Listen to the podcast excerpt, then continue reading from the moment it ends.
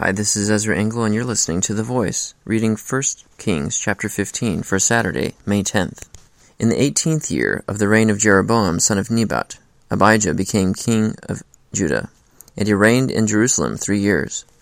His mother's name was Maacah, daughter of Abishalom. He committed all the sins his father had done before him. His heart was not fully devoted to the Lord his God, as the heart of David his forefather had been. Nevertheless, for David's sake, the Lord his God gave him a lamp in Jerusalem, by raising up a son to succeed him, and by making Jerusalem strong. For David had done what was right in the eyes of the Lord, and had not failed to keep any of the Lord's commands all the days of his life, except in the case of Uriah the Hittite. There was war between Rehoboam and Jeroboam throughout Abijah's lifetime. As for the other events of Abijah's reign, and all he did, are they not written in the book of the annals of the kings of Judah? There was war between Abijah and Jeroboam, and Abijah rested with his fathers, and was buried in the city of David, and Asa his son succeeded him as king. In the twentieth year of Jeroboam king of Israel, Asa became king of Judah, and he reigned in Jerusalem forty one years. His grandmother's name was Maacah, daughter of Abishalom. Asa did what was right in the eyes of the Lord, as his father David had done. He expelled the male shrine prostitutes from the land, and got rid of all the idols his fathers had made. He even deposed his grandmother Maacah from her position as queen mother, because she had made a repulsive Asherah pole. Asa cut the pole down and burned it in the Kidron valley. Although he did not remove the high places, Asa's heart was fully committed to the Lord all his life. He brought into the temple of the Lord the silver and gold and the articles that he and his father had dedicated. There was war between Asa and Baasha, king of Israel, throughout their reigns. Baasha, king of Israel, went up against Judah and fortified Ramah to prevent anyone from leaving or entering the territory of Asa, king of Judah. Asa then took all the silver and gold that was left in the treasuries of the Lord's temple and of his own palace. He entrusted it to his officials and sent them to Ben Hadad, son of Tabrimmon, the son of Hazion, the king of Aram, who was ruling in Damascus. Let there be a treaty between me and you, he said, as there was between my father and your father. See, I am sending you a gift of silver and gold. Now break your treaty with Baasha, king of Israel, so he will withdraw from me. Ben Hadad agreed with King Asa, and sent the commanders of his forces against the towns of Israel. He conquered Ijon, Dan, Abel, Beth Maacah, and all Kinnereth, in addition to Naphtali. When Baasha heard this, he stopped building Ramah, and withdrew to Tirzah. Then King Asa, Asa issued an order to all I- Judah. No one was exempt, and they carried away from Ramah the stones and timber Baasha had been using there. With them King Asa built up Geba in Benjamin, and also Mizpah.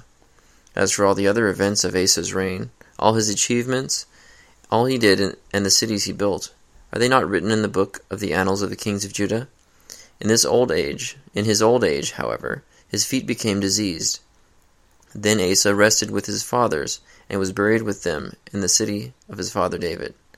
And Jehoshaphat his son succeeded him as king.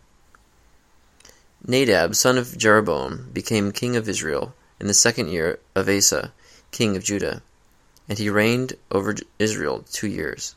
He did evil in the eyes of the Lord, walking in the ways of his father and in his sin, which he had caused Israel to commit. Baasha, son of Ahijah, of the house of Issachar, plotted against him, and he struck him down at Gibbethon, a Philistine town, while Nadab and all Israel were besieging it. Baasha killed Nadab in the third year of Asa, king of Judah, and succeeded him as king. As soon as he began to reign, he killed Jeroboam's whole family. He did not leave Jeroboam any one that breathed, but destroyed them all, according to the word of the Lord given through his servant Ahijah the Shilonite, and because of the sins Jeroboam had committed, and had caused Israel to commit, and because he provoked the Lord, the God of Israel, to anger. As for the other events of Nadab's reign, and all he did, are they not written in the book of the annals of the kings of Israel? There was war between Asa and Baasha, king of Israel, throughout their reigns. In the third year of Asa, king of Judah, Baasha, son of Ahijah, became king of all Israel in Tirzah, and he reigned forty, and he reigned twenty-four years. He did evil in the eyes of the Lord, walking in the ways of Jeroboam and in his sin, which he had caused Israel to commit. 1 Kings chapter 15. So, um, most of these kings that we're reading about really weren't very impressive to God. But Asa, he did what was right in the eyes of the Lord. And so that's pretty notable because in this list, there aren't very many people that are doing very well. He even uh, got rid of the male shrine prostitutes and idols his father's his father has had made. And it, had to take a lot of courage to um, depose his grandmother from her position as queen mother. Um, I assume that means like firing her from her job, her duties, because she made a repulsive Asherah pole.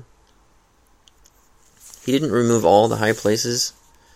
Um, I, I wonder why, but um, his heart was fully committed to the Lord all his life, and that's that's encouraging. Thank you for listening to the voice.